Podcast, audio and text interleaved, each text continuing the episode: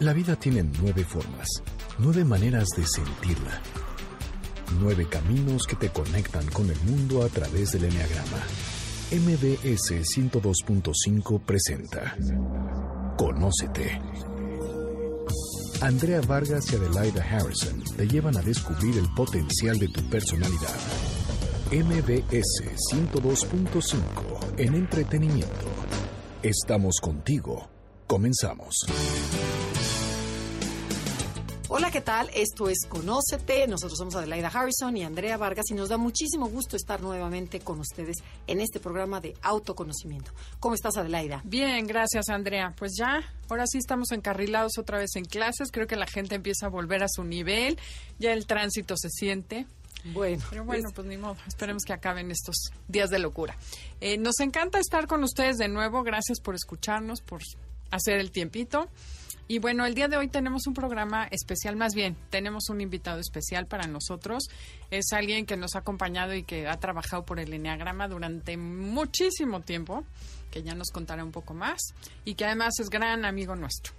Sí, está con nosotros Jorge Mendoza, que es además es investigador de Enneagrama, lleva 15 años, es autodidacta, es un cerebro, el señor se ha metido, ha investigado, tiene una página padrísima, un test El que para conocer tu tipo de recomendamos. personalidad, buenísimo. Entonces, este, gracias Jorge por estar con nosotros. Al contrario, Andrea Adelaida, un placer estar con ustedes nuevamente. Muchas gracias por la invitación. Bueno, y lo más importante, el tema. Va a ser un súper tema. Fíjense, el tema es, ¿qué te mueve en la vida? ¿Es una pasión o es una estrategia?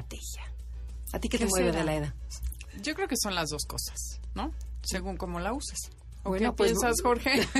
Se me quedó bien pensando, oh, sí, claro, por supuesto. Eh, no, definitivamente. Yo creo que en la vida siempre para poder movernos tiene que haber algo que nos motive, ¿no? Precisamente la emoción tiene, tiene que ver con ello, tiene que ver con el movimiento, con algo que te motiva, con algo que te lleva a, sacarte de, de ahí de donde estás, ¿no? Entonces, por supuesto que hay una pasión siempre en cada uno de los actos que nosotros realizamos, pero también hay, hay estrategias, estrategias que en, muchos sentidos nosotros tenemos ya muy incorporadas, ¿no? A lo largo de nuestra vida, 10, 20, 30, 40, 50 años, las hemos ido incorporando y, ahí Y puede ser que seamos conscientes de eso, ¿no? Va a ser bien interesante hacer diferenciación entre pasión y estrategia porque en, en un punto se cruzan, pero sí hay, al- eh, hay algo que las diferencia, ¿no? Pasión es algo que nosotros podemos decir que eh, relacionar emoción. como que te viene de fuera, así como que te desborda, como que te lleva, como que no tienes control de ello. Ok, o sea, es tu motor, pero no, no, no estamos hablando de pasión de forma negativa. No, o sea, por- no, los las pasiones del enneagrama no. Aquí estamos hablando de una pasión, una, un, un- una- No te adelantes, motor. Andrea. No, es que, es que sí hay que aclarar porque yo dije, bueno, es, bueno, es positivo, es negativo. A ver, Positivo y negativo, te, mueve. Es, Es la- como emoción. Es, es, es el combustible que te mueve. Es el combustible. Y puede ser diésel, puede ser gasolina, puede ser combustible. Vamos a ver de qué tipo de combustible nos mueve a cada uno de nosotros. Y ese combustible es el que nos lleva a crear distintas estrategias. Oye, y además quiero comentar aquí algo, no quiero ser muy elevada, me aterrizan, pero en neurociencias hay una persona que se llama Damasio que ha investigado mucho sobre las emociones y los sentimientos. Y él dice que desde muy pequeños hay ciertas cosas que suceden en nuestro cuerpo, que son las emociones, sentimientos en el cuerpo, bueno, cosas que sentimos, que se anclan en el cerebro con una, estra- una estrategia o con una conducta específica, le llama marcador somático.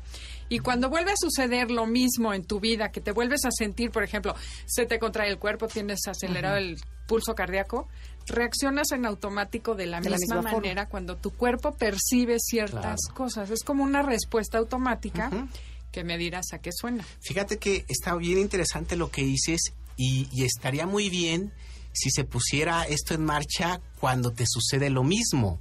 El problema con el cerebro es que se pone en marcha cuando te sucede algo parecido. Exacto. Ese realmente es el problema, porque eh, el cerebro para economizar recursos, cuando ve una situación que más o menos se parece, pone en automático esas estrategias y ahí es donde realmente tenemos el, el problema. ¿no? Claro. Cuando, cuando a lo mejor una situación demandaba que, que tomáramos una decisión distinta, ¿no? Y, y para el cerebro lo relaciona con algo que tú viviste en el pasado y entonces implementa esas estrategias que ya tenemos en automático. en vez de Muy un poquito de conciencia y cambiar la respuesta. Pararte un poquito, respirar, el contar hasta 10 y a lo mejor sería una respuesta distinta. Diferente. Es correcto. no reacción. Ok, entonces, bueno, ¿y qué es pasión y qué es estrategia? A ver, vamos a diferenciar esto. Vamos a, vamos a buscar diferenciarlo, ¿no? Pasión, como ya dijimos nosotros, sería algo que está muy anclado dentro de nosotros a nivel, a nivel de emociones, sería como la parte más reactiva y más emocional, una parte que está muy relacionada con nuestro cuerpo, una parte que, eh, pues que de la cual tenemos poco conocimiento. Nosotros normalmente nos identificamos más con la parte como racional, con la parte más intelectual, con la parte más, vamos a llamarle externa. Consciente. Consciente del, del, del, día a día, ¿no? Pero hay muchos impulsos, hay muchas reacciones que tenemos en el trabajo, con la pareja, con, con los hijos, claro. con la familia, que salen del fondo de nosotros, de la parte más básica. Que sería como el reptil.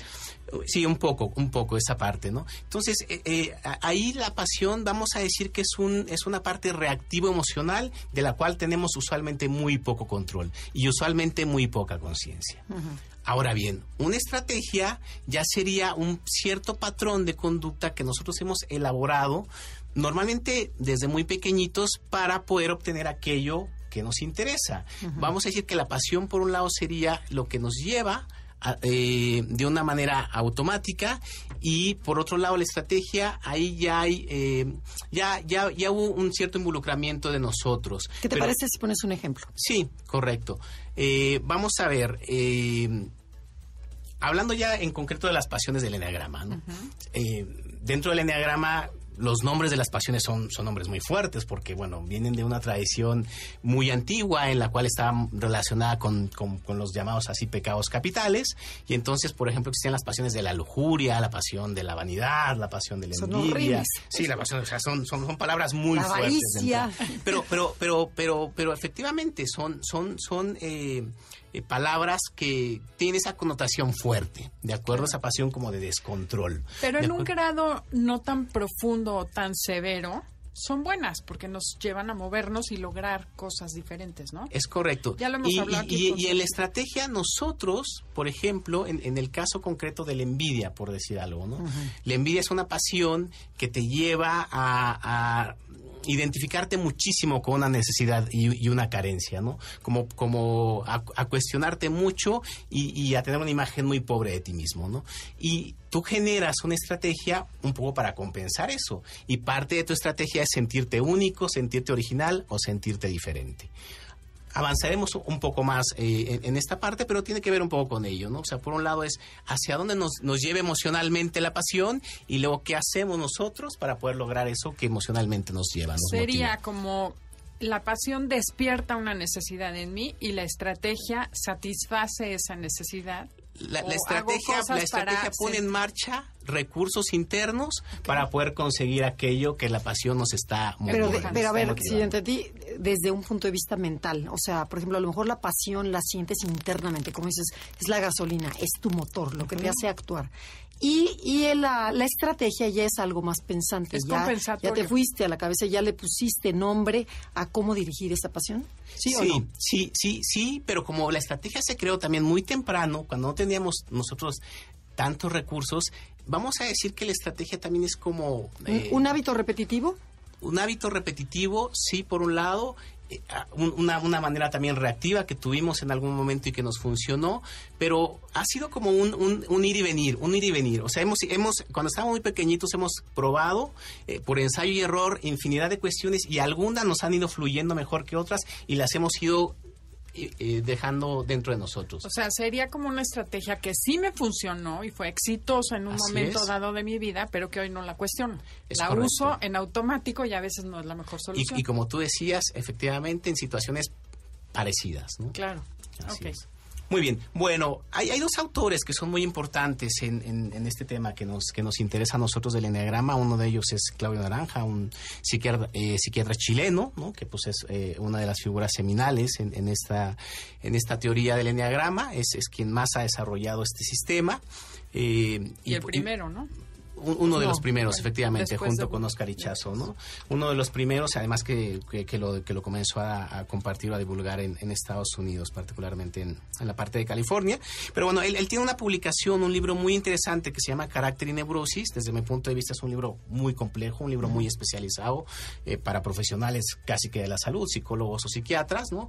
Eh, a veces a veces un poco complicado en términos, pero muy interesante porque va al núcleo, va al núcleo de la pasión, la disecciona de una manera espectacular, impresionante y te da ciertos rasgos que es muy interesante que pudiéramos conocer para ver si nos vemos ahí identificados en mayor o en menor medida, ¿de acuerdo? Pero por otro lado tenemos también a otro autor que es un eh, Americano. eh, es un americano, eh, eh, Mario Sicora, es un hombre que publicó un libro, es un coach americano, un coach ejecutivo, que es, el libro es Conciencia en Acción. Y lo que hace Mario es trabajar el enneagrama específicamente en organizaciones, en empresas, en instituciones, con, eh, con directivos, con, con gerentes, y es muy interesante porque tiene un enfoque un poco distinto, maneja un lenguaje diferente y hace una traducción de, de lo que serían las pasiones a nivel de estrategias, en un lenguaje que a lo mejor es aplicable de, de mejor manera cuando vas a una escuela, cuando estás en, en una empresa, porque a lo mejor en una empresa pues no queda muy bien o muy cómodo que te, que te puedan llamar lujurioso, que te puedan llamar vanidoso, que te puedan llamar cobarde o en fin. Claro, lo traduce de manera fácil, ¿no? Y lo, Lo- práctica para, la- para las empresas. Así es. Entonces, el- lo interesante sería poder platicar un poco de, de cómo lo mira, cómo lo concibe Claudio Naranjo, ¿no? Desde una parte de psicología y de, y de cómo y de cómo lo concibe Mario y ver si en algún en algún punto podemos empatar ambos. Buenísimo. Me parece súper interesante. ¿Qué les parece que eh, vamos a un corte comercial para empezar con la tríada visceral? Exacto, Bueno, vamos a hablar de todo el enneagrama, cómo se divide en grupitos de tres, que se le llaman tríadas. Nos va a explicar Jorge acerca de estas dos versiones, ¿no? Para ver cómo se conjugan ambas. Perfectísimo. Me parece bien. Me bueno, parece pues estupendo. entonces esto es Conócete con el Enneagrama. El día de hoy tenemos un invitado muy especial y el tema va a ser ¿qué te mueve en la vida? ¿La pasión o la estrategia? Estás escuchando el podcast de Conócete con el Enneagrama. MBS 102.5. Ya regresamos, estamos en Conócete, nosotros somos Adelaida y Andrea y estamos con Jorge Mendoza, que es un investigador del Enneagrama y que nos va a platicar sobre las triadas del Enneagrama. O sea, estas nueve personalidades se van a dividir en grupos de tres, pero te cedo la palabra.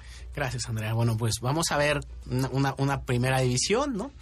Eh, hay gente que denomina a, este primer grupo como viscerales o corporales, sensoriales.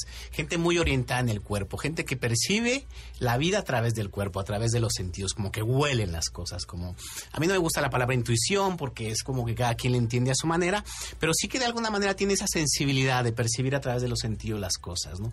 Hay un componente muy interesante, muy fuerte de rabia detrás de estos tres. ¿no? Cuando hablo de rabia me refiero a fuerza interior, hay muchísima fuerza ¿no? y una necesidad muy grande de dejar un impacto en el mundo, de que se sienta su presencia de una u otra manera. Vamos a ver, cada uno de ellos tiene una manera de aposentarse en el mundo y de que se sienta su presencia y su impacto en el mundo.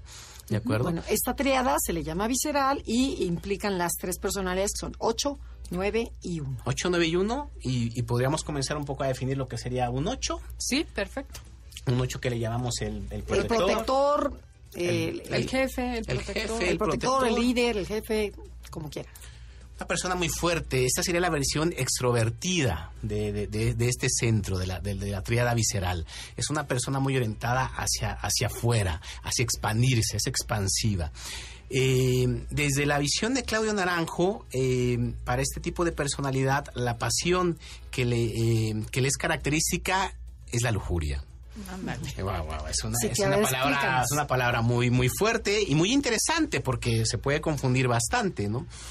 Lujuria no, no, no tiene que ver necesariamente con sexualidad. Podría estar relacionada en, en un punto, pero no, no es realmente la parte interesante. La, la lujuria, para definirlo técnicamente, hablaríamos de una pasión por el exceso, de una pasión por la intensidad. Es como, eh, a mí particularmente me gusta mucho el picante y a muchos de nosotros como mexicanos nos gusta el picante, ¿no? Y me llama mucho la atención que en otros países pues no tengan esa, como esa capacidad de disfrute o de aguante que nosotros tenemos, ¿no? Bueno, en el caso del tipo 8 es como esa necesidad de picante, de intensidad en la vida, ¿no? Que le lleva y que le, y que le motiva. Suelen ser personas muy fuertes, suelen ser personas muy dominantes en un momento dado y en ese sentido son lujuriosos ante la vida. Eh, tienen una actitud lujuriosa, pero es como una actitud de, de, acaparar, como una actitud de absorber, como una actitud de dominar, como una actitud de, de, de demostrarse y de tomar el poder y el control. Les gusta mucho la dominación, les gusta mucho tener el poder y les gusta sobre todo no permitir que nadie esté por encima de ellos, ¿no? que nadie tenga la posibilidad siquiera de acercarse y, de poder humillarles, ¿no? Entonces, es gente eh, normalmente muy orientada a la acción, es gente muy estratega, es gente que tiene esa capacidad de liderazgo de llevar y de proteger mucho a la gente que está bajo su ala, por eso le llaman el protector, ¿de acuerdo? Pero por un lado te puede proteger mucho, pero también por otro lado puede también demandarte muchísimo, ¿no? Te puede atosigar muchísimo, ¿no? Como jefe, como padre o como pareja inclusive, ¿no? El tema de la posesión, de eres mío o eres mía, está, está muy fuerte en, este, en este tipo de personalidad, ¿de acuerdo? Entonces, hay, desde la, desde la, desde la concepción de Claudio Naranjo,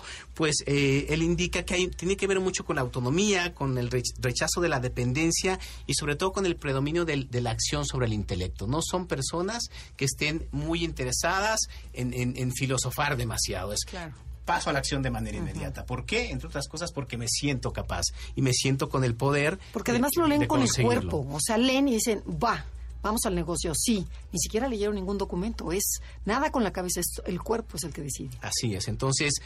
¿Cuál sería la gasolina que tienen? La rabia, ya lo dijimos, pero la rabia extrovertida, la rabia hacia afuera. Y eso me lleva a crear una estrategia desde la concepción de Mario Sicora de esforzarme por sentirme poderoso. ¿Ok? Que sería un deseo de ser fuerte, de pasar a la acción y de ser capaz de expresar mi voluntad, mi influencia y mi vitalidad. Mi yo estoy aquí. ¿no? Y te vas a dar cuenta de aquí, aquí estoy yo y cuento, ¿no? Los, los ocho tienen estar, a estar orientados a la acción y les gusta siempre estar al mando, importantísimo para ellos, ¿no? Y donde hay dos ochos, atentos porque hay casi que pelea asegurada, ¿no? O mucho respeto porque se respetan y se miran entre iguales o, cuidado porque puede haber una, una, una pelea ahí asegurada, ¿de acuerdo? Bajo estrés, interesante este tema, bajo estrés pueden ser agresivos, contundentes, dominantes e iracundos. O sea, que es un tema que hay que tener en cuenta y en consideración, sobre todo, pues, cuando nos encontremos muy presionados, porque ahí es donde se dispara el reactivo y ahí es donde realmente podemos tener problemas este, con eh, pues con nuestras relaciones particularmente. Sí. Pasamos al otro tipo, el, que estaría en, la parte central de este núcleo, que sería el tipo 9, el tipo 9 que eh, le, llaman el el pacificador, mediador. El mediador. yo quisiera nada más aclarar, para la gente que nunca, nunca no conoce nada del enneagrama, imagínense que es un círculo y dentro de él hay una estrella. Arriba están las personalidades que está mencionando. Está primero el 8, después en el centro está el 9 y después va a seguir el 1. O sea, para que, para que más o menos se puedan imaginar. Perfecto, está muy bien, ¿no? Y entonces en esta parte alta que tú comentabas, en la parte central de todo este círculo, tenemos el 9, como si fuera un reloj, ¿Sí? ¿no? Eh, eh, nada más que en lugar del 12 estaría el 9 en la parte superior. Y ahí eh, encontramos pues a una persona que efectivamente puede ser, pues, pacífica, puede ser... Eh, mediadora, así es, y pero al mismo tiempo también desde la concepción de Claudio Naranjo se encuentra la pasión de la pereza. Y no es una, no es una pasión que tenga que ver con una pereza física. Es gente que normalmente es muy activa, es súper activa, pero tiene que ver con una inercia, con una inercia que puede ser en un momento dado psicológico, pero más que, más que una inercia psicológica es una inercia de querer realmente enterarse un poco de, y hacerse cargo, más que enterarse de sus propias necesidades, de sus necesidades más, más importantes, más relevantes, más profundas. Es gente que puede estar muy orientado, demasiado orientada hacia complacer a los demás. Eh, un, poco la estrategia de ellos va en, en ese sentido, ¿no? con un deseo de estar en armonía consigo mismo y con el entorno. Y para ello muchas veces eh, envían señales de calma, ¿no? Señales de calma para mantener a todos un poco como, contentos, pero al enviar esas señales de calma se están autoanulando. Entonces, el tema de la pereza tiene que ver con ello, con autoanulación, con una sobreadaptación, con una autonegación y, y a veces un poco como, como con cargarse el muerto Eh, esa frase me llamó muchísimo la atención de Claudio Naranjo en este libro porque decía, los nueve cargan un muerto a sus espaldas, ¿no? O sea, cargan como con la responsabilidad de todos este, con el, para, para poder eh, tener como el ambiente pacífico, que no hagan demasiadas olas y entonces yo también pueda tener mi sitio en el mundo. Recordemos que busca su sitio, pero es ah, con una estrategia distinta, que es una estrategia de apaciguamiento, ¿de acuerdo? Desde la mitología hindú, por ejemplo, está la tortuga que, que sostiene al mundo. Una tortuga encima de cuatro elefantes sosteniendo el mundo. Para mí el nueve sería un poco esa visión de la tortuga teniendo a todo el mundo encima de él. ¿no? Y un poquito también lo que menciona Naranjo es sobre la piel de elefante que tienen los nueve. Correcto. Que dice, tiene una piel tan gruesa, el elefante, que le puedes picar, hacer, tornar, se mantiene ecuánime. O sea, es así a veces el nueve, le falta esa, esa vida, ese, ese motor interno para sentir y vibrar, ¿no? Les falta un poco, efectivamente, pero también hay quien dice que los nueve son de carga lenta. De carga lenta, pero una vez que cargaron, cuidadito, ¿eh? Porque cuidadito. Como un elefante. Como un elefante enojado. Así es. ¿Qué, qué, sucede bajo estrés? Bueno, pues bajo estrés eh, que pueden buscar evitar cualquier cosa que trastorne su calma interior y resistirse muchísimo. resistirse de manera pasiva, ¿no? De manera pasiva. Y pues el problema realmente con el 9 en sus relaciones es que eh, agrede poniendo agresivos a los demás. ¿Cómo está eso? Agrede poniendo agresivos a los demás. Es decir, te saca un poco de quicio sin que tú te des cuenta y un día despiertas por la mañana queriendo matarlo, pero no tienes razones para matarlo porque es tan bueno, es tan obsequioso, es tan amable, es tan agradable. Y dices, pero ¿por qué le quiero matar? Es que no, pero le quieres matar, ¿no? Se llama agresión y, y, ha sido porque durante dos o tres meses ha estado pin, pin y aventándote ahí bolita y la gotita y la gotita. y, efectivamente, entonces eh, eh, ese, ese es el, el problema pues con el cual va a tener tener que lidiar el 9 en sus, en sus relaciones y con esa estrategia de apaciguamiento. Ok. Vamos, si quieres, con, la, personalidad 1 que pertenece a la triada de los viscerales y se le conoce como el perfeccionista, el reformador Así es.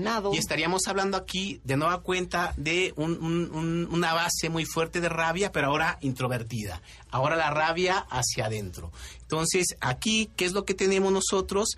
Pues que la rabia se va a presentar con un resentimiento, con, un, con una resistencia muy fuerte a lo que está sucediendo. O sea, a, este tipo de personalidad no le gusta cómo está ordenado el mundo. Parece como que allá arriba le quedaron grandes los papeles, ¿no? al, creador, o a como le llamen. ¿no? no alcanzó a No alcanzó. Y entonces dice, voy a tener que echarte una mano, ¿no? Porque efectivamente aquí está todo hecho un despelote. Entonces, es un poco eso, es un resentimiento, es una resistencia, es, es, esa este, ira que efectivamente se transforma en, perfeccionismo, pero el, el, perfeccionismo tiene que ver con un control, con un control de los demás y del entorno o con un autocontrol, con una represión muy fuerte de mí, sobre todo porque concibe y percibe esa energía tan fuerte y tan poderosa que en el 8 o en el jefe este se, se, expande y aquí tiene como miedo a que salga, ¿no? Porque en un momento dado tiene esa sensación de que podría desbordarse. Y no es deseable que salga esa energía. No es deseable, sobre todo porque puede desbordarse y si se desborda puede pasar cualquier cosa. A ver, pero no más para recapitular. Tú dijiste que el 8 es expansivo, esta rabia es expansiva, el otro es introvertido y el 9 y el 9 tiene que lidiar con ambos. El 9 no es ni... No, el 9, tiene que lidiar con ambos. Con, la triada de un lado es expansiva, ah, el, otro es introvertido y el de y el de Y el 9 tiene que lidiar con ambas con ambas con ambas energías, Por tanto hacia afuera. Equilibrio. Exactamente. Lo, eh, tanto tanto el 9 como el 3 y el 6, que lo, lo comentaremos un poco más adelante, buscan ese equilibrio porque tienen que lidiar tanto con lo de afuera como con lo de adentro y es muy complicado, es muy complicado, ¿no? Demandas externas más lo más lo que viene de dentro. Bueno, tenemos que irnos a un corte comercial, no se vayan. Somos Adelaida Harrison y Andrea Vargas y estamos hablando qué te mueve en la vida. ¿Es una pasión o es una estrategia? Estás escuchando el podcast de Conócete con el Enneagrama, MBS 102.5. Ya estamos de regreso en Conócete con el Enneagrama y bueno, el día de hoy el tema es como dijimos, que te mueve la pasión o una estrategia.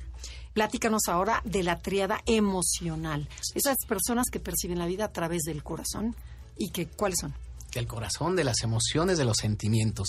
Cambiamos completamente de centro, ¿no? Si bien teníamos por aquí un lado gente que necesitaba poder aposentarse y mostrarse ante el mundo y encontrar su sitio, ahora necesitamos gente muy relacional, gente que le encantan los vínculos y que, y que le gusta de una u otra manera estar conectado con las demás personas. Disfrutan y hay un, eh, pueden haber caracteres mucho más empáticos.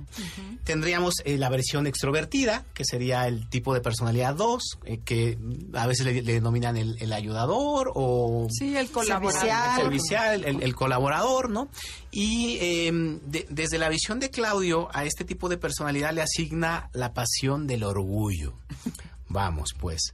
La pasión del orgullo también es una pasión que es eh, muy mal entendida, o una palabra que está muy mal entendida. Desde la teoría del enneagrama, el orgullo lo podríamos definir como una, como una falsa abundancia como una, eh, una imagen que se tiene deformada de sí mismo, deformada tanto hacia arriba como hacia abajo. El problema que tiene este tipo de personalidades es que eh, tienden o a inflarse demasiado o también a veces a desinflarse demasiado, que también, que también se da, ¿no? Entonces, como que les cuesta muchísimo encontrar un, balance en su propia vida entre, entre cómo se conciben o cómo se perciben a través del reflejo que les dan los demás, ¿no? Les interesa muchísimo estar, estar conectados con, con las demás personas eh, pero bueno, tiene una particularidad bien interesante y es que hay una combinación de ternura y agresividad.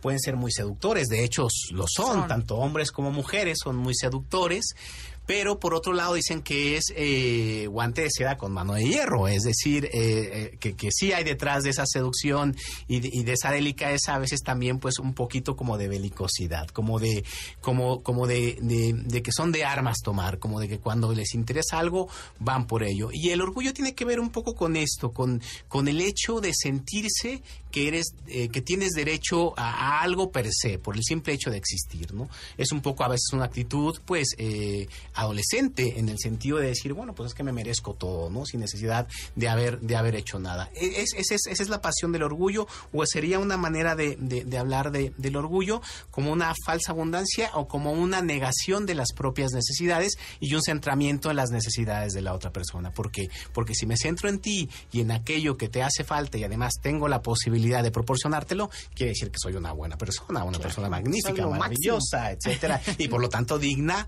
de ser amada o amable. Oye, Jorge, pero ¿qué hay detrás de estas tres personalidades? Así como fue la rabia. Claro. ¿Qué hay detrás de, de estas tres? Vanidad. Vanidad, esa sería la palabra. Y vanidad, eh, en, vanidad entendida como una emoción básica, es, es, es el, confundir muchísimo el ser con el parecer. Comprarnos un libreto y representarlo a tal grado de que, de, que te lo llegas a creer completamente. Todos lo hacemos de una u otra manera, interpretamos papeles, pero particularmente con esos tres estilos va a haber una confusión muy fuerte con aquellos libretos que ejecutan. Quiere decir que si yo soy una ama de casa, puedo llegar a creerme demasiado ese papel y luego cuando soy madre me creo demasiado el papel de, madre, pero cuando ya se van mis hijos es que ya no encuentro mi sitio en el mundo porque yo me concebía siendo madre. Lo mismo que si soy empresario o, o, cualquier otro papel que yo en un momento dado esté desempeñando, ¿no? Y eso está arraigado en el miedo que habías comentado alguna vez, habíamos platicado el miedo al abandono, ¿no? Entonces necesito que estés conmigo para sobrevivir, es el patrón del niño chiquito y es la estrategia que desarrollas es para buscar que no me abandones. Totalmente, hay un miedo a un abandono eh, sustancial en estos tres estilos de personalidad fuertísimo, ¿de acuerdo? Si bien en, en, el, en, la otra triada, más visceral y corporal, era un miedo a perder, o sea, miedo a perder mi poder o mi sitio en el mundo, aquí hay un miedo al abandono, efectivamente. Gracias por, la, por el comentario. La estrategia sería un deseo por, de estar conectado conectado por los demás, con los demás, porque si no soy conectado con ellos, entonces prácticamente dejo de existir. Siento que no, siento que no existo. Perfecto. ¿Ok? Ese es el extrovertido. Esa sería la versión extrovertida de la triada emocional. Ok, ¿Cómo es el introvertido? No, el, no, el, en medio. O sea, son tres. Entonces el extrovertido es el dos, el de medio es el tres y el cuatro es el introvertido. Así es. Entonces pasamos a la, a la versión que ni es tan extrovertida ni es tan introvertida. Es el ejecutor. Es el ejecutor, que sería una persona cuya pasión, desde, desde la eh, visión de Claudio Naranjo, sería propiamente la vanidad, así es como lo menciona, por estar en el núcleo, por estar en el centro, ¿no? Y la vanidad no sería otra cosa más que una pasión por exhibirse, una pasión y un deseo muy fuerte por brillar, y una confusión también muy fuerte eh, de relacionar el, el amor con la admiración. Es decir, eh, em, en la medida que yo, eh, que yo soy admirado por, por cualquier razón, por cualquier motivo, en esa misma medida me siento yo como digno de, de, ser, amado. ¿De acuerdo? Hay, hay por ahí una, una, mezcla de, de, conceptos, hay una alta valoración, hay una competitividad muy fuerte, pero también hay una tensión y una ansiedad muy, muy grande, ¿no? Es gente que eh, eh, se ha hecho mucho a sí mismo, son muy efectivos, son muy ejecutores, son muchos de ellos efectivamente logran muchísimas cosas, son muy brillantes, son muy exitosos, pueden presentar una imagen social muy atractiva, ¿no? Pero detrás de toda esa fachada, ¿no? De eficiencia y detrás de toda esa fachada de, brillo, hay muchísimo trabajo de fondo, ¿no? Hay una imagen a mí que me gusta mucho y es la del, la del pato, un patito nadando en un lago, ¿no? Que si tú lo miras por fuera del lago, pues se ve como nadando sin ningún problema y como que disfrutando, pero si miras por debajo está todo el tiempo moviendo las patitas, todo el tiempo y todo el tiempo moviendo, moviendo, moviendo. Es un poco esta la imagen de, de este estilo de personalidad. Hay un esfuerzo grandísimo, ¿no? Todos los días, 24 horas, 360 días del año sin descansar para poder brillar y para poder ser reconocido, aunque cuando sale a la calle sonríe y, bueno, pues parecía ser que no le pasa nada y que él es maravilloso y que todo le sucede y que los éxitos le bajan casi que caídos del cielo sin que haya ningún esfuerzo, ¿no? O que me dices la del pavo real, ¿no? Que también es el plumaje, me veo hermoso, guapísimo, me quitan las plumas y son soy un, pollo como cualquier otro, Un guajolote, efectivamente. Cuidado con que se acerque la Navidad. La estrategia de este, de este, de este tipo de personalidad sería esforzarse por destacar, ¿no? El deseo de, destacarse como un miembro ejemplar del grupo y ser considerado valioso, eh, con éxito y brillante, ¿no? El, único problema es que bajo estrés pueden es, esforzarse demasiado en que, en que los demás les, noten, en que los demás les admiren, ¿no? y, y, es ahí es ahí donde los demás notan un poco esa le podríamos llamar superficialidad. En realidad, cuando miras a fondo, como ya les comentaba, hay muchísimo trabajo, muchísimo tesón. Cualquier cosa que ellos han logrado en la vida les ha costado a lo mejor 10 veces más que a cualquiera de nosotros, ¿no? Pero como nosotros lo miramos desde fuera, pues creemos que, se les da como que naturalmente, ¿no? Entonces, y los podemos tildar de superficiales cuando en realidad hay muchísimo, muchísimo trabajo detrás de todo, de todo esto, ¿no? Entonces, eh, cuidado con esa parte, con el querer aparentar y sobre todo, pues con el buscar el reconocimiento de manera, de manera compulsiva. Muy bien. Ok, pasemos a la personalidad 4. ¿Pero qué hay en estas tres personalidades de que no saben quiénes son? Es justo la confusión de roles que te comentaba. Del, Entre ser a ser. Del, ser con el, con, del ser con el parecer, ¿no? Eh, el, el, problema es cuando alguien te cuestiona, de hecho, tu rol o tu papel, o se lo cuestiona a cualquiera de esos estilos de personalidad, entra en muchísima agresividad. Porque si alguien te cuestiona, te decía tu rol de madre, tu rol de ejecutivo, tu rol de empresario, tu rol de director, ¿no? Realmente es un problema, o sea, te cuestionan prácticamente tu ser completamente, ¿no?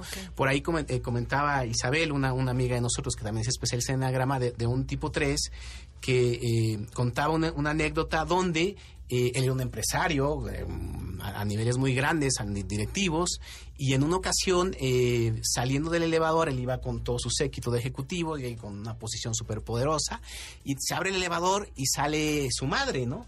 Y entonces sale su madre y, Juliancito.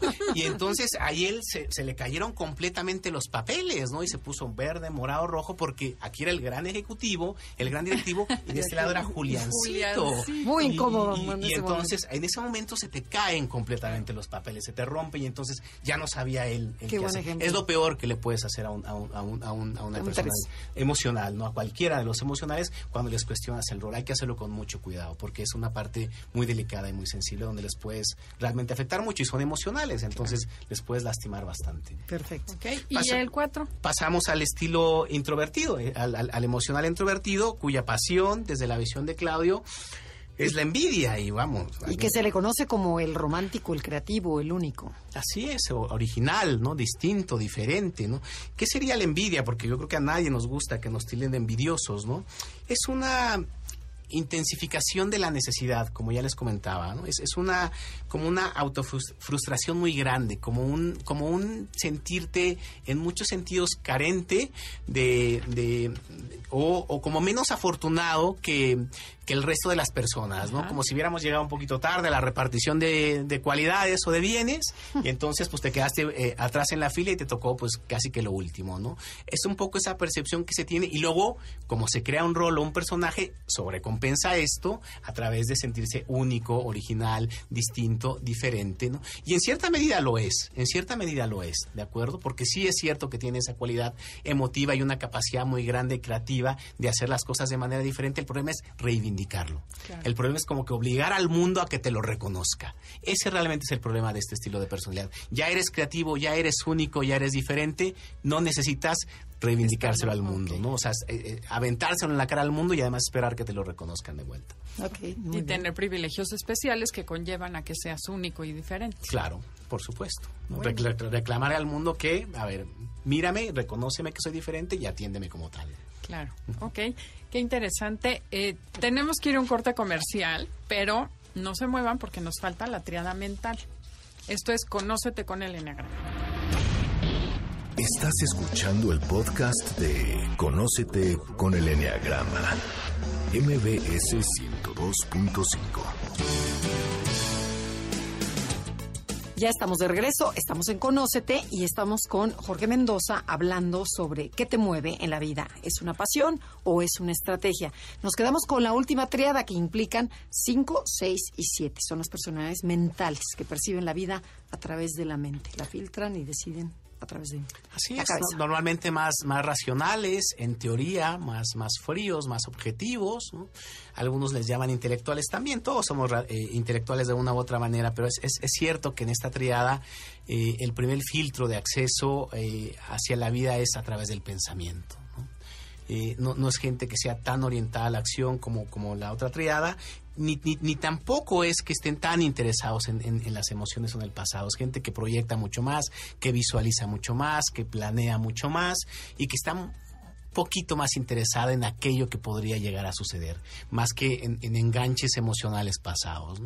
Tenemos también aquí pues eh, tres estilos distintos, una versión extrovertida, una versión centrovertida o, equilibrada y una versión más hacia adentro, más introvertida. En, en el, en el estilo 5, eh, que le llaman el observador, o el, investigador. Eh, tendríamos la versión introvertida de, esta triada mental, ¿no? aquel que va hacia adentro. Y desde la visión de Claudio Naranjo, la pasión que identifica o caracteriza a este estilo de personalidad sería la avaricia. Sí, que es tremenda, o sea, sí, pero también hay que explicarla. Claro, la avaricia no, es una avaricia propiamente de recursos o de dinero. De hecho, podríamos decir que en, muchos sentidos este estilo de personalidad podría no tener ningún problema con el dinero, e inclusive con soltar su, su, fortuna si es que la llega a tener, ¿no? La, avaricia tiene que ver más con contención, con retención y sobre todo con contención o retención de mí mismo de implicarme emocionalmente con los demás, ¿no? Eso también, eh, también le llaman mezquindad. Y hay una necesidad muy, muy grande de autonomía, de ser autodependiente, de, poder valerme por mí mismo. Parecería ser que muy temprano este estilo de personalidad llegó a la conclusión de que la vida como de que te exige demasiado y te da muy poco. Entonces, como que la vida te exige demasiado y te da muy poco, yo prefiero mejor guardar lo mío, lo, lo, guardo en este pequeño baúl que tengo y así sean tres cosas pequeñas, con eso me, me basto y me sobro y prefiero autoabastecerme. A eso es a lo que se refiere la avaricia, a, un no darse, a un no implicarse.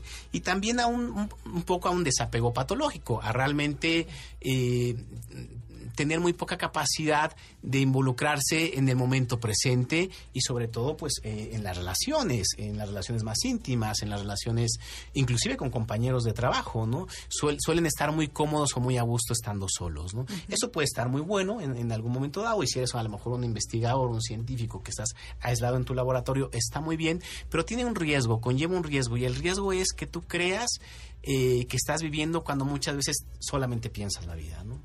Eh, por poner un ejemplo, ¿no? Un poco exagerado, ¿no? Que no es real, pero para que podamos entenderlo mejor.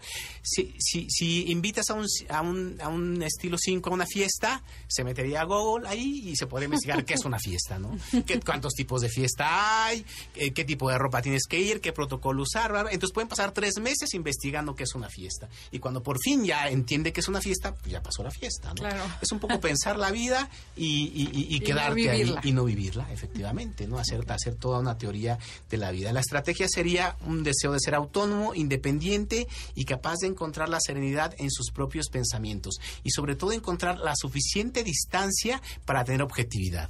Para este estilo de personalidad la objetividad es muy importante y la única manera de lograr la objetividad es, retirarme y distanciarme Hasta y poder que quedas tener fuera de la esa, esa distancia, pero te quedas afuera efectivamente, con lo cual no tendrían mucho problema, ¿eh? también eh, hay, hay Sí, que sí, sí. decirlo. Pero, sin embargo, tu pareja y gente que te quiere, a lo mejor estaría interesada en que tú estuvieras presente. Sí, los que fuera- tienen problemas son los otros, Aunque ¿no? fuera un poquito. Ok. Es correcto. No, bueno, pero también tienen un poquito de problema porque empiezan a sentirse solos, Claro. ¿no? Que dices, me estoy perdiendo de algo que no sé qué es. Y de hecho no se dan cuenta, pero sí hay una sensación como de vacío, como de esterilidad, ¿no? Como de estar en el desierto, que es así como lo, como lo relaciona a este estilo de personalidad. O sea, como algo falta, no sé qué, pero efectivamente, como que no se sintieran del todo, del todo plenos, vitales, como que falta esa, es- esa cualidad de disfrute, ¿no? Precisamente por estar tan, tan distanciados, tan separados. ¿no?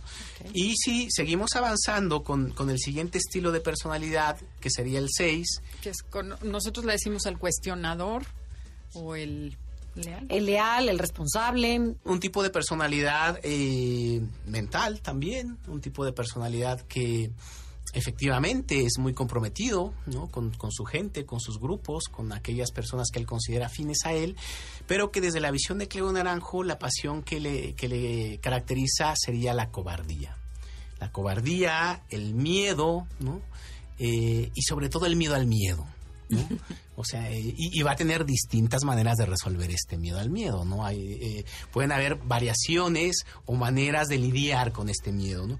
Una de ellas puede ser, eh, pues, eh, efectivamente, el colocarse como en una posición de desamparo, ¿no? Entonces me, coloco como una posición de desamparo, me muestro desamparado, me muestro débil para que vengas tú y me protejas, o la otra es mostrarme demasiado fuerte, ¿no? Demasiado fuerte para que no me ataques, ¿no? Y, muchas veces tomar actitudes que, que, decimos nosotros contrafóbicas porque es como te agredo antes de que tú me agredas, ¿no? Y hay una, y hay una proyección muy grande de esa ansiedad o de esa inseguridad que yo tengo que la proyecto hacia afuera y todo el tiempo puedo asumir o presumir que, que- que soy vulnerable o que, o que puedo ser objeto de ataque. Y entonces, o una de dos, o, o- o me vuelvo muy sumiso, o por otro lado puedo volverme, vol- volverme muy Y agresivo. en y general atacar, ¿no? es una mezcla de estas dos actitudes. Es una mezcla, aunque hay una tendencia más hacia un lado o hacia otro. y, y una cuestión muy, muy puntual con la autoridad. O sea, hay un enganche fuertísimo con la autoridad.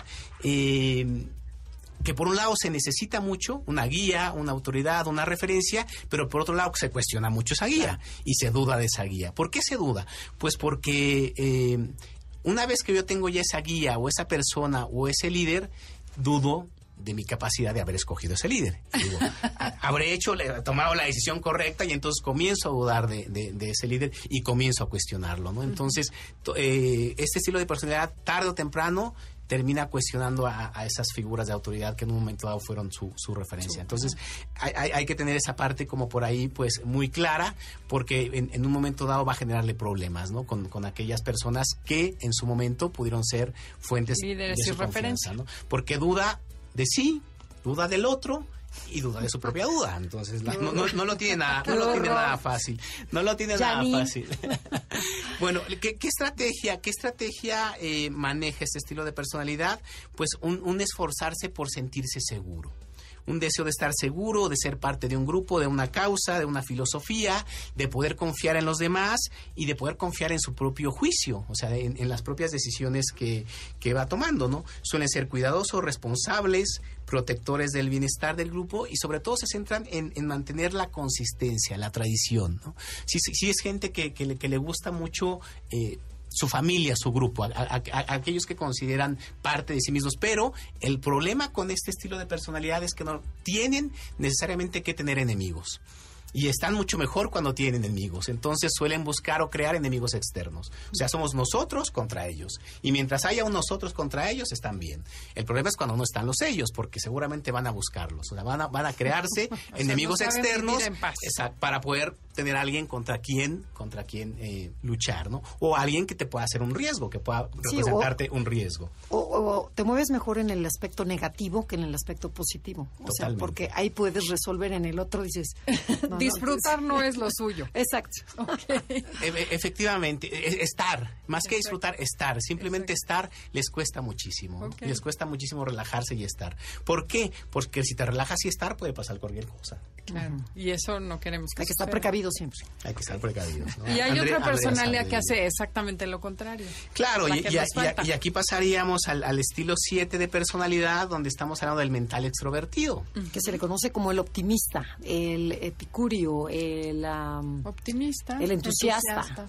El entusiasta, el alegre, el, El divertido. El divertido, aqu- aquel que es el centro de todas las fiestas y las reuniones, ¿no? Y que que- llama a Claudio Naranjo el encantador de serpientes. El encantador que termina encantado, efectivamente, ¿no? Eh, eh, el encantador que termina encantado de sí mismo. La pasión que le caracteri- eh, caracteriza, eh, según Claudio, sería la gula, ¿no? que también es una pasión que, o una palabra que está eh, pues mal entendida, ¿no? Ah, Cuando hablamos de gula, tiene que ver con un aspecto de comida, sí, pero poco. O sea, realmente la gula en, en este estilo de personalidad está más relacionada con una necesidad de experiencias nuevas, de novedad y una incapacidad también para poder centrarse y disfrutar del momento presente. Claro. Yo cuento eh, normalmente en los talleres que hago la, eh, una anécdota de un amigo que le encantaba volar en, en globo. Bueno, tenía el deseo de volar en globo porque no lo había hecho nunca. En, en un amigo que tengo en León, Guanajuato, se da la posibilidad de volar en globo. ¿no? y se, se apunta y paga y todo este asunto. Y, y en, una ocasión, conversando con él, que conoce el enneagrama, me, eh, ¿qué tal la experiencia en globo? ¿Cómo, ¿Cómo te fue? Y todo. Y eh, se quedó un poco como pasmado, ¿no? Se le nublaron lo- los ojos y me dice, la verdad es que no, no sé qué decirte, ¿no? O sea, estuvo todo maravilloso, estuvo precioso hasta el momento en que me subí al globo. Al momento que me subí al globo estaba ya pensando en otra cosa y me perdí completamente la experiencia. Ese es el tema del Wow. 7. Ese es el tema del 7, ¿no? Es, es el, esa necesidad de experiencias, esa necesidad de, de novedad. De futurear y de no Exactamente. estar aquí, ¿no? eh, pues que, que, y sobre todo de qué me estoy perdiendo, ¿no? Hay una ansiedad muy grande y un pensamiento constante de qué me estoy perdiendo yo, ¿no? Entonces, eso te impide disfrutar el presente. Seguramente habrá muchas más cosas, indudablemente, ¿no? Muchas más cosas que están sucediendo a lo largo y ancho de todo el mundo, pero en este momento ¿Qué te impide disfrutar de tu pareja, de tus hijos, de lo que estás viviendo? Y ese realmente es el problema con la, con la gula, que te, que te va llevando este, eh, de, de un lugar a otro, que no te permite disfrutar y sobre todo que no te permite estar. ¿Y cuál, cuál sería de los de estos tres este, personalidades lo que tienen en común? O sea, la, la, así como la rabia, la vanidad, ¿aquí qué sería? La emoción básica que subyace a esto sería el miedo como tal, pero un, un mi- un miedo eh, que no tiene una connotación negativa, un miedo que puede ser en un momento dado precaución, ¿no? Para que tomes unas decisiones eh, razonables, pero que llevado al extremo se convierte en ansiedad. Y estos tres estilos de personalidad tienen que lidiar con la ansiedad de una u otra manera. Bueno, Jorge, y para cerrar, ¿pasión o estrategia? Pasión y estrategia es como el, gato que se come todos sus pelos y luego regurgita una bola de pelo, pues así un poco. Están están Ligadísimas. intrincadas, están ligadísimas, no hay manera de separarlas, así somos nosotros los seres humanos, complicados, complejos, pero bueno, tenemos un mapa y tenemos una herramienta que nos ayuda un poco a caminar por la vida. Y Sí, lo y que además, la pues- idea es checar si tú identificas tu pasión, pues por ahí defínete, Ajá, y a lo mejor si no, identificas la estrategia y con esa le das, ¿no? pero viene Exacto. siendo lo mismo. Pues es como siempre un placer haberte tenido aquí con nosotros. Ya sabes que siempre estás invitado, tiene miles de temas. Escríbanos en Facebook si les gustó, pónganos like, este, ¿dónde te pueden contactar? A mí me encuentran en personarte.com, es mi página web, y ahí está el test del cual eh, mencionaste al principio. Encantados de recibirlos. Tenemos recién reformada la página, está muy interesante. Está padrísimo. Muchísimas gracias a ambas por la invitación. Muchísimas gracias. Los dejamos con Enlace 50 con Concha León Portilla. Gracias a toda la producción, Felipe, Yanin. Muchísimas gracias y hasta la próxima. MBS 102.5 presentó Conócete. Andrea Vargas y Adelaida Harrison te esperan en la siguiente emisión con más herramientas para descubrir tu personalidad a través del Enneagrama. MBS 102.5 en entretenimiento. Estamos contigo.